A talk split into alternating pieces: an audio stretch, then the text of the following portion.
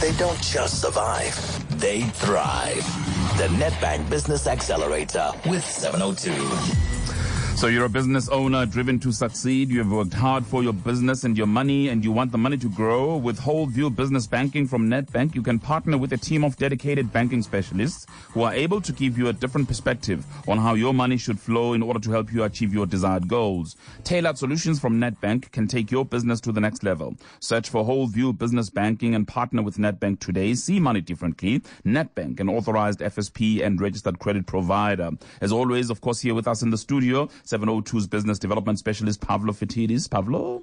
Hi, Xolani. I'm good, man. Who are we profiling today? We're going to be speaking to Liz Whitehouse, who is the owner and co-founder of Africa House. And what they do is they provide research and commercial guidance exclusively in sub-Saharan Africa mm. for businesses to do business in these regions. And the reason we selected this business is because as South Africa, Xolani, we cannot continue to engage with Africa in the way that we do. We are seen to be xenophobic. Mm. We are seen to be arrogant. And yet the rising billion, which is taking a lot longer, I will admit, to appear and present itself, it's still very highly probable that it will. We need to form good relationships with the rest of Africa mm. and outcompete our European, North American, and Far Eastern counterparts in securing business in those regions. All right, let's talk to Liz Whitehouse. Liz, good morning. Good morning, Xolani. Good morning, Pavlo, and thank you for the opportunity. No, you're most welcome. Liz, I want to pick up on what Pav is talking about, xenophobia. How is it affecting uh, companies wanting to do business uh, on, uh, in other parts of the continent? Um, Xolani, I'm glad you asked that question. It's something that we feel very strongly about at Africa House. You know, last year Africa accounted for 29% of South Africa's total export basket, which makes it a very important market.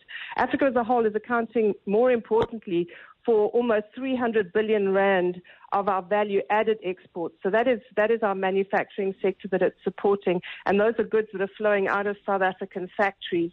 Um, and if you look at the services sector, which is harder to gauge, it would be far more than that. That's things like engineering, lawyers, logistics. So the bottom line is that Africa is supporting hundreds of thousands of jobs and millions of families in South Africa by buying our goods and services. And through our acts of xenophobia and our, our our, um, to the continent, we really are threatening this trade. You know, Africa has become a very, very global space, and we're no longer the only source of supply. So I think you're already starting to see, um, you've had examples in Nigeria with MTN um, as a result of the xenophobic violence.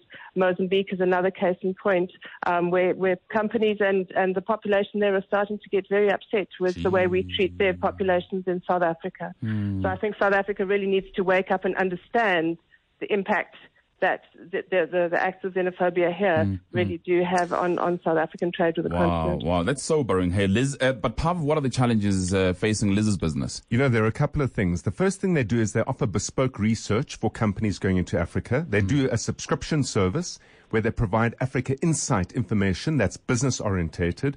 They do group visits and trade promotions. And the two big areas of opportunity, the subscription service mm. really needs to be looked at. I think that Liz can break it up into a platinum, silver, gold status and make it more broadly available to smaller businesses, medium sized businesses. And then the bespoke research. If she picks those businesses right and mm-hmm. they're entrepreneurially driven, instead of charging a sole lump sum, charge a deposit and a revenue share on business done. Hmm. That creates the annuity revenues that I think will help this business get to the next level. Wow. Liz, what I'd like to do maybe uh, in the near future is to bring you on the show just so we can talk about some of the research. I'm really impressed with uh, some of the stuff and the figures that you've just given us now. Liz Whitehouse owns, uh, uh, Af- uh, what is it called? Africa House. Africa House. Africa House. All right. So Liz, thank you very much. Uh, perhaps let's make an arrangement in a week or two, bring you back so we can talk about some of the information about trading between South Africa and the rest of the continent a little later on, quickly? Absolutely. A little later on, we're going to be speaking to someone who goes to bed thinking about food, wakes up thinking about food, but not only eating it, designing it. it sounds, and she's created a business around okay. it. For a moment, it sounded like Darius. Anyway.